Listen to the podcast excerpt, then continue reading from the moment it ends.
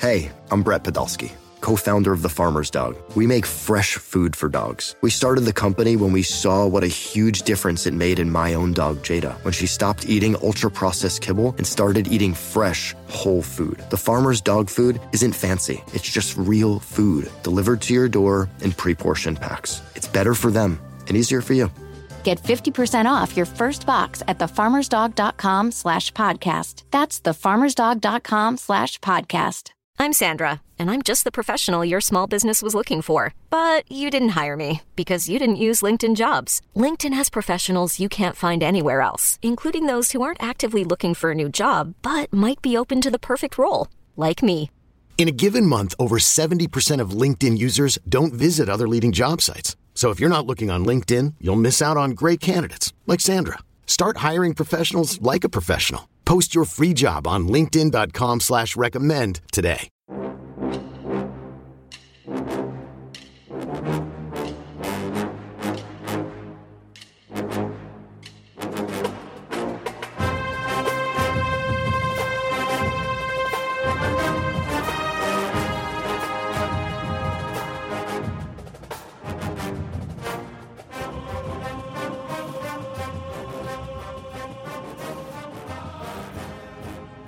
Hello and welcome to the Bucknuts Happy Hour. I am Patrick Murphy with Bucknuts and 247 Sports, and this officially begins year two of the Bucknuts Happy Hour. We started this podcast at the start of last season, right as fall camp kicked off, and we are now, I'm happy to say, at the beginning of 2023 fall camp. So we are back. We're doing it for a second year. We, we made it through the off season. Buckeye fans made it through the off season and uh, we're we, have got a good show planned for you. I uh, am back to having a beer for this. Drinking a garage beer. This did not fit in any of the glasses that I had, so I'm going straight out of a can. My birthday was in July, and a buddy of mine, Matt, who doesn't listen to this show because he's not a good friend, uh, but he did bring me a bunch of these beers. So thanks to Matt, who's not listening. Anyway, let's get to Buckeye Talk. As I mentioned, fall camp started this week. We're going to talk about that. We were out at practice for the first day on Thursday. Uh, we also had interviews on Wednesday and Thursday, so plenty to talk about there. We're also going to dive in, if you missed it, on Friday. There have been reports the Big Ten is going to expand once again, rating the Pac 12 even further. We'll dive into that. Oregon and Washington are the teams reportedly offered a spot in the conference. We're going to be joined here by a couple guys, but we're going to kick off with Dave Biddle, my coworker at Bucknuts. Dave, what's going on? It's good to see you, Patrick. Now, have you had? I see you got a, a big tall boy there. Have you have you brought a forty ounce onto the happy hour yet? No. Or that come in the future? What I think for that is like bowl trip. We decide to do one with you, me, and Steve, and we just go crazy Maybe maybe if the Buckeyes make the national championship game, that's when we bust out the 40s. What do you think about that? Let's do that. Let's do that. So like not just winning, you know, not winning the Big Ten, but after they win the semifinals and we're there covering the national championship game the night before, let's break out the 40s. Yeah, I like that. Uh, those that should be fun. Though depending on where it is, I have found in certain cities because I am a I am a favorite. 40s are a favorite of mine. I've found certain places it's hard to find 40s. Um, we are going to be joined by Tim Hall from 97.1 The Fan as well to talk with us, but he is finishing up some things at work, so he's going to pop in when he's done there. Dave and I will hold things down in the meantime. Dave, I want to ask you, and I'll ask Tim when he gets on here. Tim was not out at practice, but he's obviously dialed in on everything going on with the Buckeyes. Let's start with what was the thing that stood out most to you from what we saw at practice on Thursday when we were there? What what popped the most to you out of, of everything you saw? I would say Sonny Styles starting at the slot, and I don't think he's going to be your traditional slot by any means. I think it's a lot different than maybe the role that, uh, for example, even last year that Tanner McCalister played. I think Sonny's going to be more of a rover back. He's going to blitz. He's going to be able to stop the run, and yes, he can cover. Um, so I think they're going to move some parts around. I, th- I don't think it's going to be just oh, Sonny's the slot safety and that's it. I think it's a little bit more complicated than that. And I just love the fact I've said all offseason, Patrick. I said I don't care exactly how or where, but I want Sonny Styles starting and playing a lot. and it sounds like he will be doing that. I would say the second thing there is right tackle. I, have been spending a lot of time thinking about right tackle, what's going to happen there. Maybe some of us were guilty, maybe some of us were right, but maybe some of us were guilty of saying Josh Simmons was going to step right in and be the right tackle. Not on the first day of camp. That that wouldn't have happened if he was Orlando Pace coming in here for his first. It would have made him earn it. Maybe not Orlando Pace, but um, they weren't going to just put him with the first team his first day of camp. He wasn't even here in spring, but I think it's a lot closer than maybe a lot of people thought. Zen Michalski, Tegra Tshabola, Zen was taking the first team reps, Tegra was taking the second team reps, and then Josh, really Jimmy, he goes by Jimmy, Jimmy Simmons. Um, Jimmy was taking the third team reps, and Jimmy Pat was not as big as I thought he was. Like he's listed now, he was listed at six six, now he's listed at six five. I mean, Zen and Tegra are clearly bigger than him. That's a closer battle, I think, than most people thought. The other spots on the offensive line, we know the, the two new spots. Josh Fryar is going to be the left tackle. Carson Hinzman is going to be the center. Who's going to be the right tackle? That's going to be a really good battle, I think. So a couple things you said there, and uh, Sonny was was definitely the talk I think coming out of of that practice, right? The fact that it does look like, and to me, it it was weird because they had guys on two separate fields. They were running like simultaneous practices at time, right? Which I think was mostly done to play both quarterback, let both Devin Brown and Kyle McCord get plenty of reps with with uh, first team guys around them, not fully first team, but first team guys around them. So Sonny was with the group with Lathan Ransom, who was the starter at at the bandit position last year, and Ja'Had Carter, who was at the adjuster in this, which is not what we initially thought he would be. To me, those three guys can probably play all three safety positions. So I think you get like a really versatile group there that you could do a lot of different things. I don't know if that's the group you run out with every single game, but I think you can do a lot of stuff with that group. Um, and then, like you mentioned, Sonny Styles isn't a traditional nickel, but he can cover speedy guys. He can also cover Marvin Harrison, well, as well as anyone can cover Marvin Harrison Jr. Um, the right tackle spot, I'm interested to see how that continues to play out some of me wonder, part of me wonders if if maybe that was just it's day one because Josh Simmons didn't do any rotating in with the first team that I saw. I feel like you've got to at least give him a shot there, somewhat, right? So I will be interested to see how both of those play off. Let's bring Tim in because he's he's eagerly waiting to join the conversation. Hello, Timmy. How are you? Oh, hello, boys. Patrick, Bids. Nothing going on today, huh? College football isn't completely freaking nuts off the chains again. Super, super dull. That's why I'm just drinking a beer here at 3:08 on a Friday, getting it started early. Good idea, Pat. I'll be joining yeah. you soon. I'm there with you in spirit right now. I know, always, always. Tim, I, I, know you heard some of what we were just talking about, and I know you didn't get to go out to, to practice the other day, but so I'll frame this question a little differently for you. As fall camp started, what is what was the thing that you were most interested in learning maybe not day one, but as this plays out, what are you, what are you most interested in finding out about the Buckeyes here over the next three four weeks? Well, I'm I'm I'm trying to I'm trying to get a feel on when this quarterback timeline is going to sink in. You know, I'm trying not to get too caught up in you know the the race in particular, but I think the timeline of it is interesting as to when that starter is going to be named and you know, we've got some Devin Brown folks around town that, you know, don't believe that this is a done deal, that this is a true and honest quarterback battle. So that aspect of it provides a little bit of intrigue until you get that starter. You just that starter named, you you kind of never know and until the the language at least changes with how Ryan Day speaks about that battle that you can't really go all the way out there either and kind of what you guys were just talking about, I, I believe that both these guys can play the position really well. Like if either one had to go out there and handle their business, I, I believe they could do it. But when you're trying to replace everything that they're trying to replace on offensive line, we've been talking about it all offseason. I just heard bids going through player after player after player. Who's going to step up and who's going to look good? I mean, I, I feel like – we got to point the finger at Josh Fryar for one. And if there was one guy that you were just going to demand a different kind of excellence from without really having played a lot of football one of the biggest positions on out of the entire 22 starting positions, let's be honest.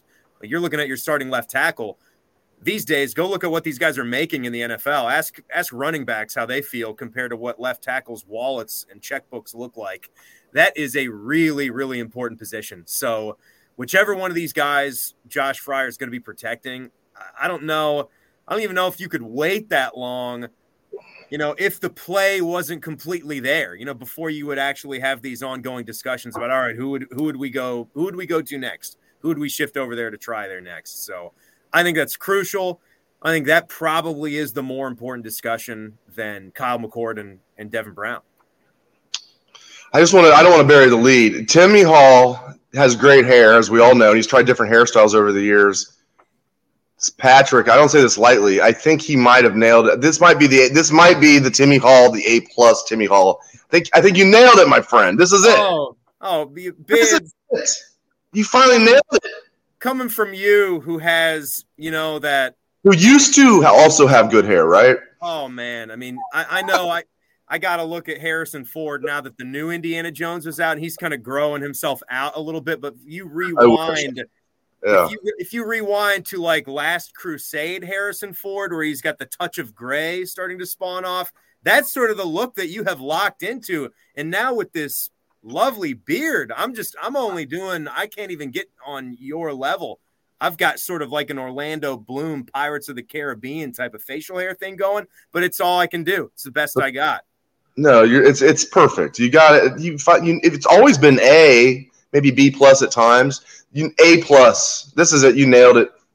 Bam. All right, Patrick. Let's talk, actually talk some Very football. Kind. It makes me feel pretty good on a Friday, kids. Patrick's like, can we not talk about hair? Well, I was just um, going to ask, do we do we need to get you guys a room? Like, is that what we're we're headed towards here? We're both happily married, just like you are, Patrick. I don't know if I'd go that far. Uh, I mean, we do, we do live pretty close. hope Sarah, we can make that happen. Hope Sarah's not listening. You won't be happily married any longer, Patrick. What do you say? I'll, I'll meet you at Handles, Bids. I'll take a lemon bar, okay? There you go. I love Handles. um, let's dive into the quarterback situation because obviously, you know, we've talked about it a lot throughout the offseason, but it's uh, it's the biggest topic that we uh, you know we have here with no returning starter. Dave, what did you make? And again, for, for people who missed it, quarterbacks were on different fields a lot of the time, working with different offensive groups. Um, each one had a starting receiver. Emeka Egbuka was on one field, Marvin Harrison Jr. was on another. Um, so they broke it up pretty nicely for them. But but Dave, what was your impression of Kyle McCord? Let's do Kyle McCord and Devin Brown first. We can talk about the other guys if we want. But what was your impression day one of fall camp based on what you saw in the spring? It felt like a lot like spring, you know, where in you know in times in spring they actually did have you know bullets flying at them where they had to worry about not really getting hit, but it was a little bit more obviously when they're in full pads and everybody else is going live except the quarterbacks, they're still going to get like bumped ran into and stuff like that. So they didn't have to deal with that. Um, so it's hard to really gauge too much. I thought both guys made some good throws. Both guys, you know, made some questionable throws. And even sometimes, like when Kyle McCord, I know at one point, Patrick, you were focused on the Devin Brown side. I was focused on the Kyle McCord side so we can compare notes. There was one swing pass that, if it was a real football game, would have gone down as like a good play for Kyle McCord. He swung it out there and, and TreVeyon Henderson caught it, make it, made a guy miss. And you would have had a big gainer. The thing was, it was a really high swing pass, and TreVeyon Henderson, not a tall guy, went up and got it, and uh, then made a guy miss. And it was all TreVeyon Henderson. But I was thinking, that's not, you can't do that. Like that's that was an easy pass, quote unquote easy. And uh, but I thought overall, I thought both guys, you know, come into camp, they're looking good. I like how they handled themselves at the press conference the other day. I do believe Ryan Day when he says it is a close battle. A lot of times when coaches say that about quarterback competitions. It can be BS. I do believe it's a close battle. But again, Patrick, I do think Kyle McCord will be trotting out there with the starters when the Buckeyes take the field at Bloomington, in Bloomington, Indiana for the season opener. I do think Kyle McCord's going to have a very good year as a starter. To me, the, the things that I noticed, I thought Devin Brown looked a bit more confident, for lack of a better word, than maybe he did in spring. Um, now, that doesn't mean that, that every throw was perfect. It certainly wasn't. He threw the the only interception of the day, uh, rolling out to his left. Just a throw that he probably shouldn't have made, and I think it was Malik Hartford who who read it and picked it off, but and, and probably would have gone for six if it were a real game. Uh, good for Malik Hartford for for recognizing that one.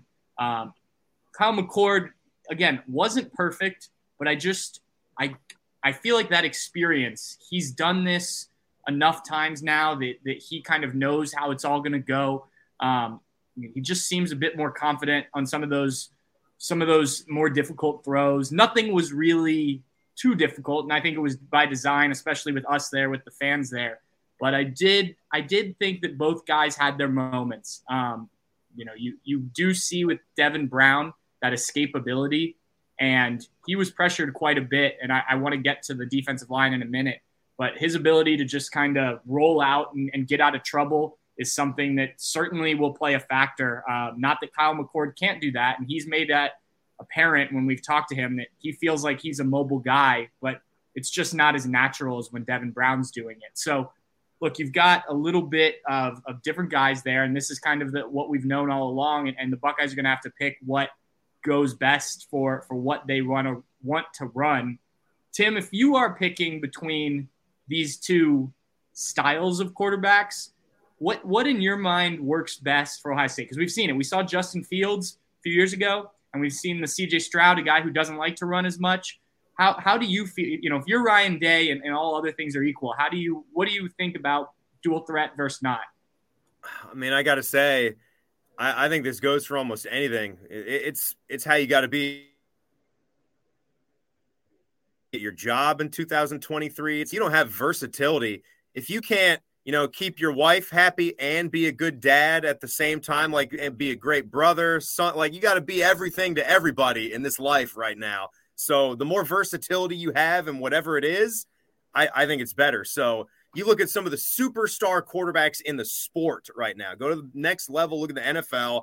These guys that can do both seem to be killing it the best. And don't even forget about guys like Josh Allen or Patrick Mahomes, who you just think are the better passers. They are, right? But they're also really mobile guys. And when they need to scramble and when they need to be elusive, they are. Aaron Rodgers was even has always been a guy like that. He's going to be getting less and less so as he gets older. But yeah, I mean, and I don't want to. I don't want to until I see Kyle McCord face live bullets for at least a good five, six game chunk. I would love to give him a half a season at least before I locked in what my overall opinion was on this man and how he plays the position. And if he doesn't have enough of that ability, but from everything that we've analyzed so far, yes, Devin Brown he even said so uh, himself, right, and to the media a couple days ago. I'm the better ath. I'm a little bit more athletic. I can move better. I I would certainly want that. Like if I'm picking between two sides, I'd want to be able to do both. I'd want to have that that versatility in my game because that's the way that I that I see the position being played going into the future. Yeah, I think that certainly makes sense. Look, I think ideally you'd prefer to have a guy who can do both really well. You know, Caleb Williams is won the Heisman last year for a reason, right? At USC. Um, I do wonder if, you know, when it, it, gets live, if Kyle McCord is running a little bit more, at least more than CJ did a year ago, uh, just because he's kind of seen what that can do and, and what not having that can do. Um, you know, we'll, we'll learn more as we go on with that, obviously. I want to move over to the defensive side of the ball because obviously there's a lot of questions there. The defensive line, for me, it passes the look test. Dave, um, what we saw from them and especially JT Tuimoloau, who I thought really kind of wrecked a lot of what they wanted to do with with the offensive line, the quarterback, and it didn't matter who was blocking him. And I think if he can play at that level throughout this season, he could have a really good year. What do you make of of the guys up front first, and we'll just kind of move back through this defense from what you saw on, on Thursday. Yeah, also very bullish on this group, um, just like yourself. I think um, Tuimoloau is the guy that I think um, you know, if I had to pick who's going to have like a superstar year, it could be JT. Um, also, though, I'm very high on Mike Hall and Tyleik Williams. Just go back and watch the Notre Dame game, which is really the last, the only time Mike Hall was completely healthy last season. He completely wrecked that game. I mean, he was just a force throughout that Notre Dame game, particularly in the second half. And you know, then had that was nursing that shoulder injury all year. And um, Mike Hall can be a star. Tyleik Williams can be a star. Jack Sawyer could be. But JT's the one that I think could really break out and be like an early round NFL draft pick, as many are predicting that he could be, uh, you know, a first round pick. I think he will be a first round pick in the 2024 draft. And then you look at the depth at DN. I'll get to D tackle in, in, in, a moment as far as the backups. But um, when you've got Kenyatta Jackson and Caden Curry as your backup defensive ends entering their second year, something if they were a true freshman. I love both those guys, and Kenyatta Jackson looks like he's straight out of central casting for a defensive end. Long, athletic, gets off quickly, and the one thing he needed to do was put on weight and, and get stronger, and he has. He was 6'5, 235 last year at this time. He's still 6'5. He's now about 260 pounds and still looks just as quick. I like Caden Curry a lot too. Then a D tackle behind Hall and Tyleik Williams. Obviously, Ty Hamilton's going to play a lot. In fact, Ty Hamilton could start. You never know. I think that the top three D tackles, there's no doubt in whatever order Mike Hall, Tyleik Williams, Ty Hamilton. And that's going to be a good battle between Pat's friend, uh, Hero Kanu. I cannot believe I didn't get a picture when Hero Kanu just, you guys were just chatting about soccer after practice yesterday, and Hero Kanu at one point just puts his arm around Pat, and they're just chatting like they're best friends. I should have got a picture of that because I, I would have enti- I would have titled it Twins. You know, um, it, it, was it was awesome. They're just chilling, talking about soccer. Heroes from Germany. He looks great as a redshirt freshman. He told me at Peach Bowl Media Days, guys, the one thing he wanted to do was, you know, get stronger, obviously, and get better at everything. But he wanted to lose some uh, body fat, and it looks like he's done that. He looked great. And uh, but I thought Tywone Malone looked good too. So there's your battle for the final spot on the two deep. Tywone Malone, the transfer, and uh, Hero Kanu. So I love we could say this about, we're going to talk about, I know, other levels of the defense, as Patrick said.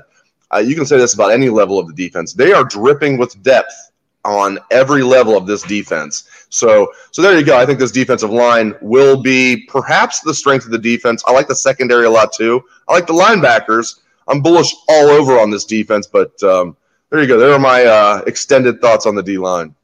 Yeah, uh, yeah, Hero. I'm interested to see what Hero does this year because I've run into I ran into him at a crew game. That's what we were talking about uh, the other day. But I've I've talked to him a few times this offseason at various things, and he's talked about how everything's kind of slowed down for him now in year two and and whatnot. But as you mentioned, there's a lot of talent there in front of him. Um, I look. I think if JT Tuimoloau, as I said, if he can play, he doesn't need to be Penn State every week. But if he can just play up to the level he's capable of every week at a consistent level, and I wrote about this a few weeks ago, he, he can be right there with those those defensive ends that we've seen in the past that the Buckeye fans have kind of waited for Ohio State to have. I have no doubt about that. Tim, if the defensive line can get back to what it was uh, when it had a Chase Young and uh, the Bosa brothers, and I don't want to just signal them out because obviously Sam Hubbard, Davon Hamilton, Tyler, uh, uh, Tyler, whoa, Williams, Juan Lewis, uh, those oh, yeah. guys. Um, if they can get back to that level of play, how much does that take the pressure off the rest of the defense when the quarterback doesn't have time to throw the ball? The de- the running back isn't getting to that second level. It, it just changes things, right? Oh, I mean, you said. I mean that that extra half second, honestly, is everything in the game of football. If you are generating pressure, I think like like Dave was hitting on too. When you get those phenomenal players that can disrupt the interior of an offensive line and you can create that force up the middle that really that really does something. I mean, I, I, can't imagine as a quarterback when you snap the ball, whether you're playing under center or from the shotgun, and you've got that rush coming from both of the A gaps, and it's right in your face in a split second.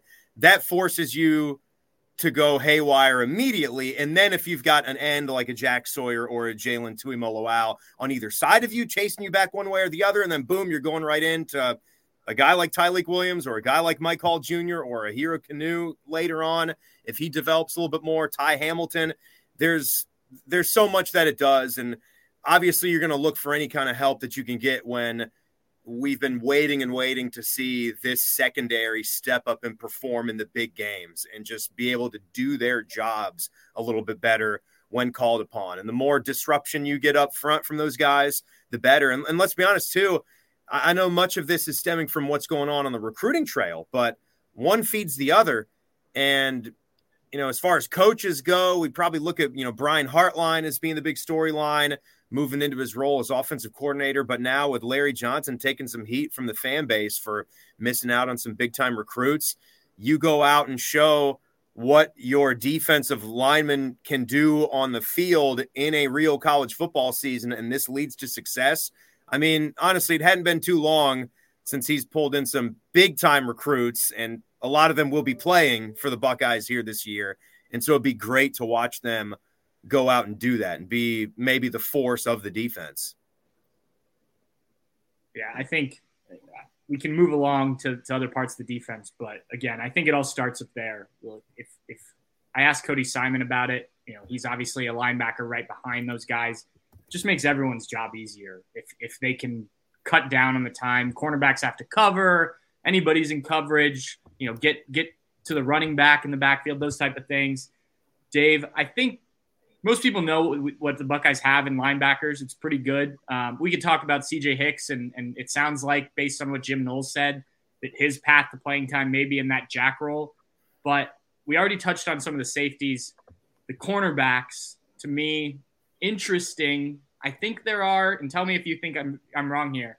I think there are really three guys contending for the starting spots in Denzel Burke, who was kind of on one field, and then Davison Igbinosun and Jordan Hancock, who were the two on another field when they did seven on sevens. Is that kind of your read after what you saw on uh, on Thursday? Basically, although to get more specific, I would say Denzel Burke's got a starting job locked down, yeah, and then it's between yeah, Hancock and Igbinosun for the other starting spot. And all three of those guys are going to play a lot. I don't know what the rotation will look like, I'll be shocked if all three of those guys don't play a lot. Um, and if it does work out the way we saw it the other day, like where at first, as you mentioned, they they were rotating and they're on different fields at times. But when when they were together, it looked like uh, usually Burke would go first, Hancock would go second, Igbinosun third as far as the depth chart. Just running through very light drills on the first day of camp. But we're going to read too much into things. But seriously, after doing this for many years, that usually means that is the pecking order going into camp. Now that also could mean um, that is subject to change very quickly as we are uh, just like talking about right tackle. You're not going to have necessarily what's going to be um, even what you think entering camp is your depth chart. You're going to make certain guys earn it. Um, but yeah, I think right now Denzel Burke's the number one corner. I think Hancock's the number two with Igbinosun knocking on that door. That young man was a freshman All American at Ole Miss last year. I, I love his game. Hancock, though, was a big, big, big time player in high school. And I thought he was ready for a breakout year last year. He suffered the injury in camp, ended up missing half the season. Guys, they're in such good you know they're in such a good spot at corner. Last year, only six scholarship corners, and then the worst happened. You were thinking going into the season, well, only six scholarship corners. As long as they stay healthy, they'll be okay. Because at least it's high level talent. Then what happened? They got decimated by injuries. They had a game where Jyaire Brown, true freshman, and J.K. Johnson, redshirt freshman, who's no, no longer even here, started a game. And now they have eight scholarship corners. They're a year older. And they, yeah, bring in Lorenzo Styles. They do have a couple of true freshmen who look really good in Calvin Simpson Hunt and Jermaine Matthews. And then all these other guys. I mean, it's just, I love what they got going on at corner. And if it does work out, Patrick and Timmy, that Igbinosun is the number three corner, you know you're loaded at corner. If Davison Igbinosun, I think he's got big time game. If he's your number three corner, you know you're loaded at corner. And I think they're loaded at corner, boys. Tim, I know you gotta you gotta bounce here in a minute, but we've been very optimistic, and I think that's what this time of year is, right? Everybody is is excited, and you know everybody looks good, especially on the first day of practice. Um, if things or what is your concern? Where is one area as we stand right now where you're just like, you know, this may not be it. This could be the reason that the Buckeyes don't get to where they want to go this year. What what is the what is the one negative that you can provide to this podcast thus far? D- despite what, despite everything that Dave said, I I want to believe that I do. the The corners they feel like they're going to be much much better than they were last year, but I just I don't know how it's all going to click in when you get into these bigger games. You know, when you when you go to face Notre Dame on the road and you got Sam Hartman slinging it around, who's a step up at at the quarterback position for them when it's Penn State time and how good is this Allar going to be for them throwing the football? And then, of course, November 25th on the road. I, I, feel good about Ohio State against every other opponent, other than when you get to those big games. And then, how is that defense going to perform when you actually need them to perform? Is there is there that performance where they could hold somebody to 14 points, you know, 17 points? I don't even care like what the score is but it's just situational football. It's like, what are you letting up? Are you letting up that big play Are you letting up, you know, consecutive, you know, 50 yard plays on back to back drives, things like that? So it's still a concern. And then the other one that we already talked about would be how the offensive line comes together because you've got so much talent at running back and at wide receiver. I believe that Kyle McCord is going to be really, really good when he wins this job. So it ain't about that. It's just how those guys are protected. And then it's that that back end of the defense because I do think the D line and even the linebackers that they are going to boast are going to be pretty good. But how does it all come together? And do these guys believe in themselves the way that they're going to need to? Sure. And, you know, the thing is, we can talk about how good it looks and how good it looks early in the season. We're not going to find out until you mention that Notre Dame game. Uh, that'll be the first real test. Yeah. Yeah. You know, I'm sure that they'll get tested a little bit against Indiana, but after that, I mean, you got two weeks of, of what you should pretty much roll. All right, Tim. Well, thanks for jumping on. I do appreciate it. It's been a little bit since we've had John here, so I wanted thanks, to get buddy. your insight. What'd you say? Sorry, no. What did you say? I just wanted to get your insight, and you brought it. So yes, I appreciate that. Pat, always a pleasure, and we'll talk to you later tonight, buddy. That sounds good. That sounds good. All right, we'll see you on the Buckeye Show. Buckeye Show. Oh, yep, yep, yep. See you. Bye bye. I'll be coming to you live from the parking lot outside lower.com field. So, of course you will. Yep. All right. I'll see you, Timmy. Thanks again. Bye bye. All right. Uh, thanks again for Tim for coming on here. And, you know, Tim's been a frequent guest. We love having Timmy on, and I think he he provides good insight to everything Buckeyes. He does the Buckeye Show, after all. Um, a couple other things I wanted to touch on real quick before we jump off of kind of the, the start of fall camp, and Dave will be back in just a second. The first thing being, uh, you're going to hear this guy's name a lot throughout fall camp. Carnell Tate, the wide receiver. He looked good in spring. He looked even better, I thought, in the uh, practice we saw. I don't know what Carnell Tate's going to do this year as a freshman. That receiving room is loaded. I don't know where he fits in the pecking order right now, but rest assured, he looks like another future star. I thought Brandon Inniss looked pretty good. Dave, just those two freshman wide receivers, real quick. What did you make of, of them? And do, do they have a role this year? Do you see them getting on the field when it matters at all? I got to stick with my guns here. I mean, like, it'd be easy to say yes. They here's what I keep saying, but I think it's pertinent. Um, that's why I keep saying it. That's why I keep repeating myself. Could Carnell Tate and Brandon Inniss, if they needed to play as true freshmen, have big roles? Could they handle it and play well? Yes, in my opinion. Yeah. Will they get that chance? No. And hopefully not. Stay with me. Because I think the only reason that they would is injuries to a Marvin Harrison Jr. or Emeka Egbuka. I don't want to see injuries to what could go down as the best tandem of wide receivers that come through Ohio State. I do not say that lightly. We've had a ton of great wide receiver tandems come through here. And um, so, like, I mean, just look at Marvin two, or yeah, really two years ago, Patrick. Look at Marvin's freshman year. Yeah. He absolutely was ready.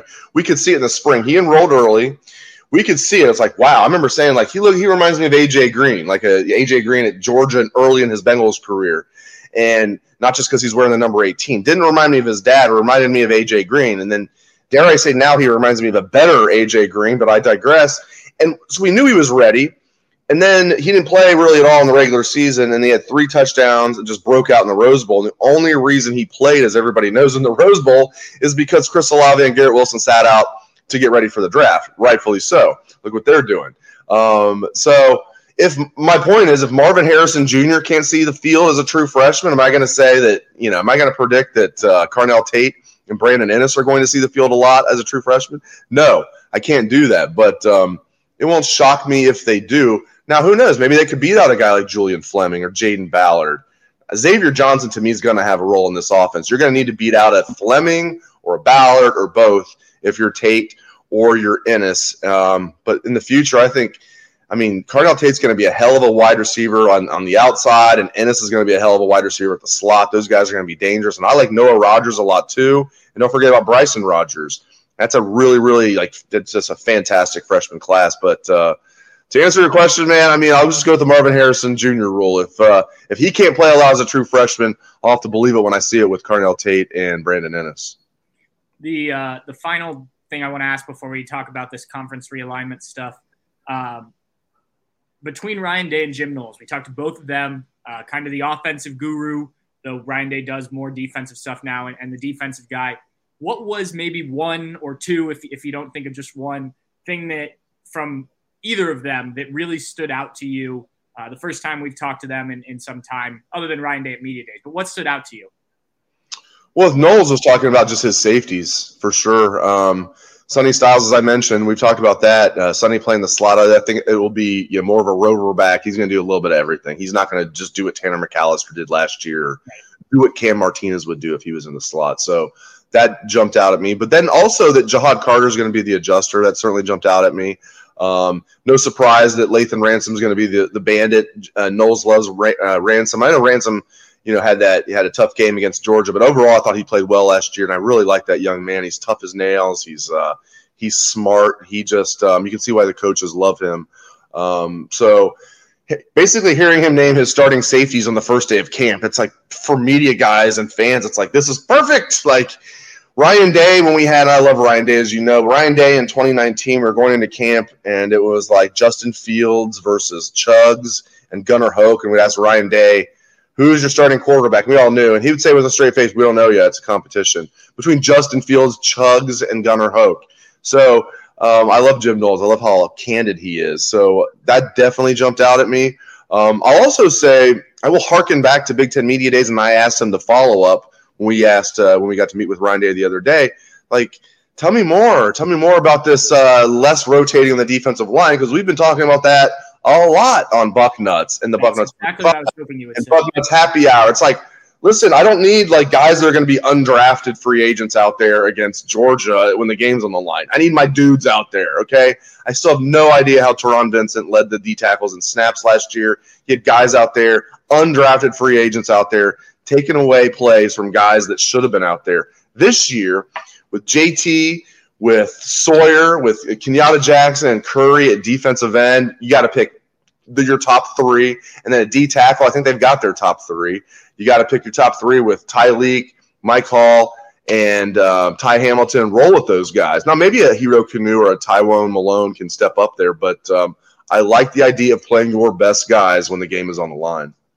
Yeah, I was hoping that's what you'd say because I know that that's been a big topic look, I think they're still going to rotate, especially in some of the games when they get up comfortably. But like you said, when the game is on the line, the best guys need to be in there, and we've kind of discussed those already. The one thing that I thought, and he this came from media day too, Ryan Day seems okay. Not that he'd want it to be this way, but at least he's open to the idea of going into the season without a starting quarterback, or at least playing both guys. Now, I think if he has it his way, they find a starting quarterback. They they go through camp with that guy, and, and he's their starter. But he's been asked a couple times about that, and he hasn't just said no. We'll have a starter. He's saying, you know, the guys have to go out and win it, which I guess is just what you say if you're a coach. And, and maybe if you got him, to be completely honest, he would be candid that look, they'll they'll have a starter by week one. But I was just a little bit surprised that he's kind of been open to that idea a little bit. I don't think that'll happen, as you as you and I both agree. We think it'll be Kyle McCord, but even if it is Devin Brown, I think one guy will emerge. But I just, I don't know. I thought that was a little interesting. It, it perked my interest a little bit, and maybe not in a good way because, you know, the old saying, if you have two starting quarterbacks, you don't have one. I think they will have one, though. Um, all right, let's flip over to the announcement. Well, not the announcement, the reports today that the Big Ten ha- is expected to approve Oregon and Washington um, as new members of the conference. Dave, I'm not all surprised by this given what we've seen in recent years, um, but I thought maybe this would come further down the road. Now, the, the Pac 12 has kind of been collapsing here, so maybe you just strike while the iron's hot. But what is your initial reaction to what sounds like the Big Ten will add two more teams from the West Coast? Yeah, it seemed like it was fait accompli here. Like there were all the the leaks, and it was like at first I was like, do do you really need like a, a two more West Coast teams? It's not like you can just if you're in LA, just hey, it's an easy drive to Seattle. It's like no, no, you're still gonna have a two uh, over a two hour plane ride from LA to Seattle. But um, everything that was leaking out, it just seemed like it was definitely going to happen, especially when it was. And this is no surprise. The Big Ten has all of the leverage. And again, as Patrick said, this is not official yet, but it pretty much is Um, you know, Big Ten has all the leverage where Washington and Oregon just would crawl to Chicago and they just name your price. Well, we, we, we want as long as you can give us more than the Big Twelve, we're in.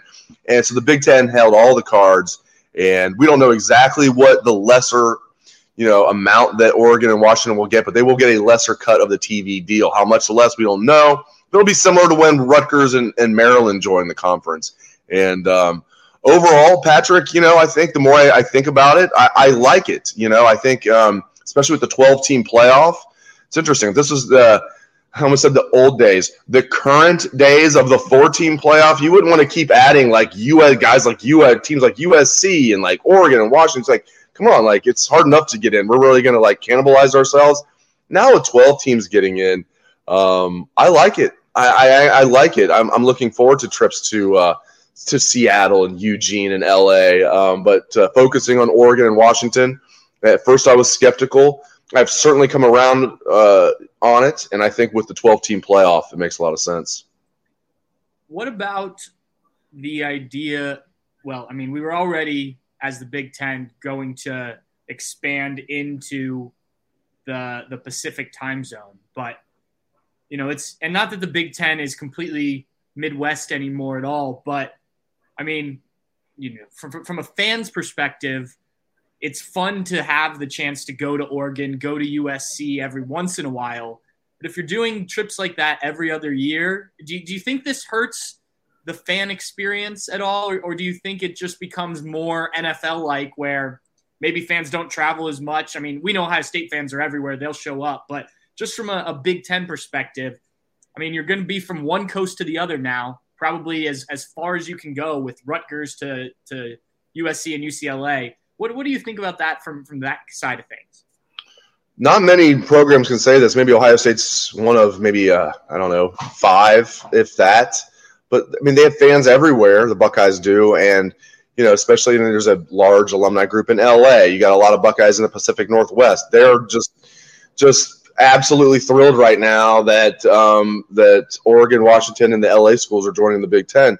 It's like you know, it, it's just crazy. I think I think it's going to be okay because yeah, Buckeye fans do love doing like you know, so for example, Indiana. Every time I've been to Indiana, both back in the day as a you know college guy, as a fan, and my times there as a media guy. I mean, Indiana is Ohio Stadium West. A lot of people that live in Western Ohio, it's like a you know such an easy drive. It's an easy drive from Columbus too. So it is fun to go to some of those Big Ten road games. You're not far from Michigan. You're not far from Michigan State, even Penn State, um, Purdue, a few others. But like, how many how many Ohio State fans are like driving to Minnesota, for example, for uh, you know, a game against Minnesota. You know, how many how many are doing that? You know, how many are going to Iowa? Actually, a decent amount go to Iowa.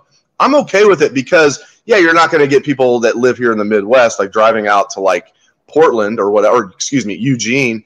But you know, you're the people in the Pacific Northwest, which is a vast Ohio State group.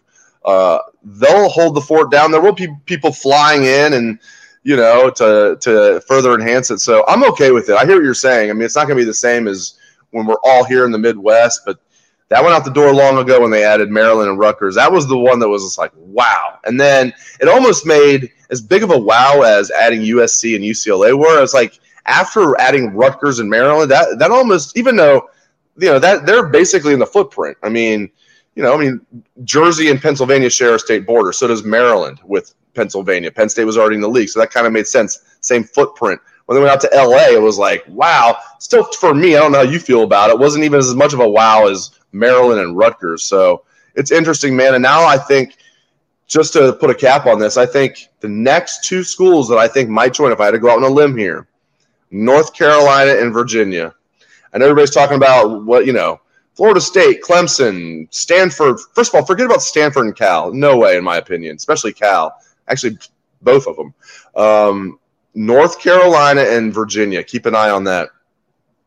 I was going to ask you if you thought there would be more, so that's an you, you covered that already. Um, yeah, I think. Look, I think we have to have an open mind about this right now, right? I mean, as soon as they went, I mean, first of all, Texas and Oklahoma going to the SEC, that was that was kind of mind-boggling at the time. Doesn't seem as much anymore. Then USC and UCLA, obviously coming to the Big Ten. I'm still just kind of waiting to, to see how that all goes. But I think it'll be, I don't know, interesting to, to say the least. Look, Buckeye fans missed their opportunity to go to Eugene in 2020 because of the COVID season. Now you'll get the opportunity more often. I don't know how the schedule is going to work out. Uh, let me ask you this last thing on this topic. When when you're talking about kind of the professional professionalization, is that you say that word? Professionalization yep. of the sport. We've seen it with the transfer portal, with NIL. I mean, is it just time to to go to a full, you know, take what the NFL has done so well and just two conferences, break them up into divisions, do it like the NFL does, have a playoff at the end of it. I mean, would you be in favor of that, or would you do you do you feel like college football needs to stay college football? Yeah, I mean, geez, I mean, is it gonna is the genie already out of the bottle there as far as staying college football? But no, I don't think I want to go that far. When you say just two conferences, you know, you know, have the AFC and the NFC. I, I don't want to go that far. I think there's room to have obviously the Big Ten and the SEC. They, they already are the two super conferences, and that's just going to get exacerbated now. Um, but I think there is room to have other conferences. Now, if I'm, I never will understand if I'm like a MAC school, I'd rather compete for an FCS championship. You actually can win a championship. Although the more I think about it, if you're like a MAC school, if you win the MAC championship and just go to a bowl game, that is your national championship. So I digress. But like seriously, like I think you maybe could have some schools go to FCS that have absolutely no chance at ever even being in the playoff. But now with 12 teams in the playoff, you can have a Big 12 that might now add, uh, in addition to what they already have in Arizona, Arizona State, Utah. That could be viable. Is it going to compete with the SEC and the Big Ten? No, but you're going to get your champion in there. Um, and you know, stranger things have happened. So, uh, and we'll see what happens with the ACC. The Pac-12 is toast. But no, I don't want to just see two like you know like like they do with the NFL. Um, are we going to stay with 135 Division One, you know, FBS teams? That, that seems like too many to me, Patrick. But um, no, I don't think we're going to pare it down to just two conferences. One more thing, because you mentioned Pac-12 being toast. Um, I imagine that this is going to, well, it'll have to at some level affect the Rose Bowl pretty significantly. At least what we think of the Rose Bowl, which has already changed some. You, I know, grew up watching the Rose Bowl as I did, but you've watched a couple more of them. Uh, what do you make of that? That this won't be, assuming that the Pac 12 doesn't somehow pull this thing together, it won't be the traditional version of the Rose Bowl as we know it. Um, they'll have to pivot somehow if, if they're going to stay in the game. Yeah, I mean it's it's tough because it is it's it's awesome being there. You know, like seeing like the the sunset on the mountains, yeah. San Gabriel Mountains. It's just it's one of the more more beautiful settings in sports. You and I were sitting next to each other in the press box for the 2018 game, 2019 Rose Bowl, 2018 season, Ohio State against Washington. Uh, Dwayne Haskins, RIP. The Buckeyes get up like, you know, boom, boom, boom, 21 nothing. Dwayne had his 50th touchdown pass. It's beautiful there, and you're right. I mean, just growing up, that was, know, that was the goal really for many years before they had the college football playoff. Even before that, you know, the BCS, and even before that, um, you know, whatever it was called before that, what was it called? The college football, like I can't remember now, like unification. No, that's not what it was called. It was something stupid like that, though. The, the goal, if you're a Big Ten team, was to get to the Rose Bowl and win the Rose Bowl. Win the Big Ten and get to the Rose Bowl. That was it. Uh, and then win the Rose Bowl. Um, those days are past. And it's, you know, if the four team playoff didn't kill it, I mean, it's definitely dead now. I mean, it's not dead. You're still going to have the Rose Bowl. You're going to have the Rose Bowl parade and everything. But it already lost luster, Patrick. To me, now it's lost um, a lot more luster. It's still going to survive. It's going to be the Rose Bowl. Um, they're still going to have it every year, but like now, and it'll be incorporated into. I'm sure somehow they're going to incorporate it like they do now uh, with the college football playoff. But the Rose Bowl itself, man, it, it, pretty much was never the same after they went to the playoff, and now it's uh, has been diminished even more. Yeah, I think you, you mentioned it earlier when you were talking about Marvin Harrison Jr. not playing as a freshman you had two guys in Chris Olave and Garrett Wilson just sit out the Rose Bowl. Like that wouldn't have happened previously. So to your point, it has already changed quite a bit. It doesn't mean the same thing to the guys that are on the field, which is in some levels unfortunate, but you know, times change and, and you kind of have to deal with it. All right, Dave, anything else that we didn't touch on from fall camp that you feel like we need to to mention real quick? I will say the overall health of the team. Oh, yeah. Knock on wood. Um, It reminds me of when Joe Burrow had his press conference first day of Bengals camp. Was talking about he's even knocked on knocking on wood doesn't work, fellas yeah, and ladies.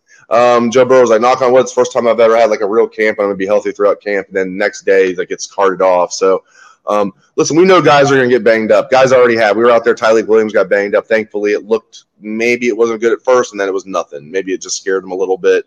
Um, and you know, he didn't have to get carted off. In fact, he didn't even he just was standing up and was able to just to uh, watch the rest of practice standing up right with the defensive lineman. So trainers weren't even working on him. So that's great news. So there's going to be guys that get banged up, as we all know. It's football, but the fact that they're entering camp in such good health just puts them ahead of the curve. You know you're going to get banged up, but I don't remember an Ohio State team entering camp this healthy. You know, especially I mean, guys coming off like serious injuries, like Evan Pryor coming off the torn uh, patellar tendon. Um, other guys that we thought would be back, but you, you still need to see it first. You know, like Jakob James, many others, but Evan Pryor is a great example. Um, they're just healthy across the board with their scholarship guys. Kourt Williams, um, and I'm here for it. You know, it's just and the guys that came in that transferred. They had eight scholarship guys that transferred, as you know, Patrick. Eight scholarship guys came in as transfers this year. They're all healthy. Um, even, well, I should say, I mean, if you want to, I don't know if you count Nigel Glover as a transfer or just part of the 2023 class. That, that would be nine. He was even there wearing the number 37, running with the linebackers. Nigel Glover's there. He's healthy. So I would say the overall health of the team is certainly noticeable. Yeah. The only one I would say is Mitchell Melton was out there, but he didn't do as much as some of the other guys. So they must still be easing him back in a little bit. Uh, but yeah, Evan Pryor, full go. Uh, you mentioned all those guys. I, I, thought it was good to see. But uh, yeah, I think we covered pretty much everything. I think we I think we hit on it all. Uh, thanks, Dave. I appreciate you doing this. I know you and J Book did the BM5 this morning, so we probably recycled some of that stuff. But football here, though, right? What's wrong with that? Hey, season. Can't have enough Buckeye football, right, my friends? I, everybody in the chat right now is probably like, we cannot get enough Buckeye football. That's why we love you guys. Patrick and I cannot get enough Buckeye football either. Love it. All right. Thanks, Dave. Uh, Thank you. You and Steve enjoy running back interviews on Saturday. I will not be able to be there, but I'm sure you guys will hold down the fort. And I will see you next week. Sounds good, my friend. Thanks for having me. All right. Thanks, Dave. All right. We're going to wrap this one up uh, here. Thanks again to Dave and Tim for jumping on, talking Buckeyes starting fall camp this week. Uh, as Dave just said, excited to uh, to be back and doing this for another season. It's uh, it's it's always good this time of year. I have friends ask me all the time, like, "Oh, is you know, it's it's starting to be your busy season. The summer's over." Da da da. And I'm like, "No, no, no. This is a good thing. Like, we want football back, even if it is my job. Like, I want Ohio State football back." I love college football. I love NFL football. So, you know, it, it is a job and there is a grind to it. But I always get excited when when things are going and, and we have more to talk about, which I think is exciting for for this show and whatnot. If you missed anything, if you're watching this live, uh, you'll be able to catch this anywhere you get your podcasts. Please like, subscribe, all that good stuff. It helps us tremendously. And uh, yeah, we'll be back to pretty much a weekly schedule here, I think, throughout fall camp and, and into the season. I tried to stay on that fairly regularly during the offseason, but there were some weeks where we just couldn't get it done. But like I said, football season's here. So thanks again for tuning in.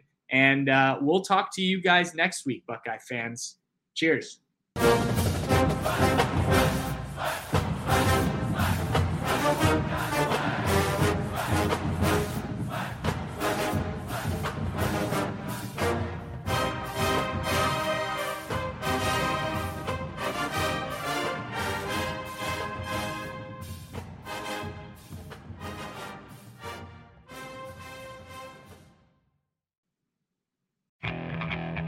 Okay, picture this.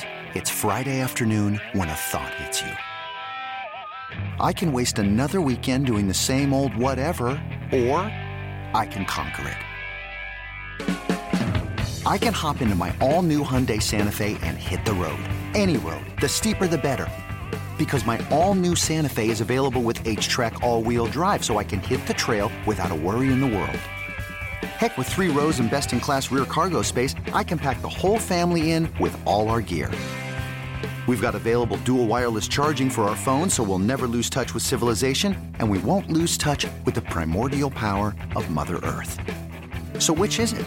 Waste the weekend or do something a little more epic? And conquer it in the all-new Hyundai Santa Fe. Visit HyundaiUSA.com or call 562 for more details. Hyundai, there's joy in every journey.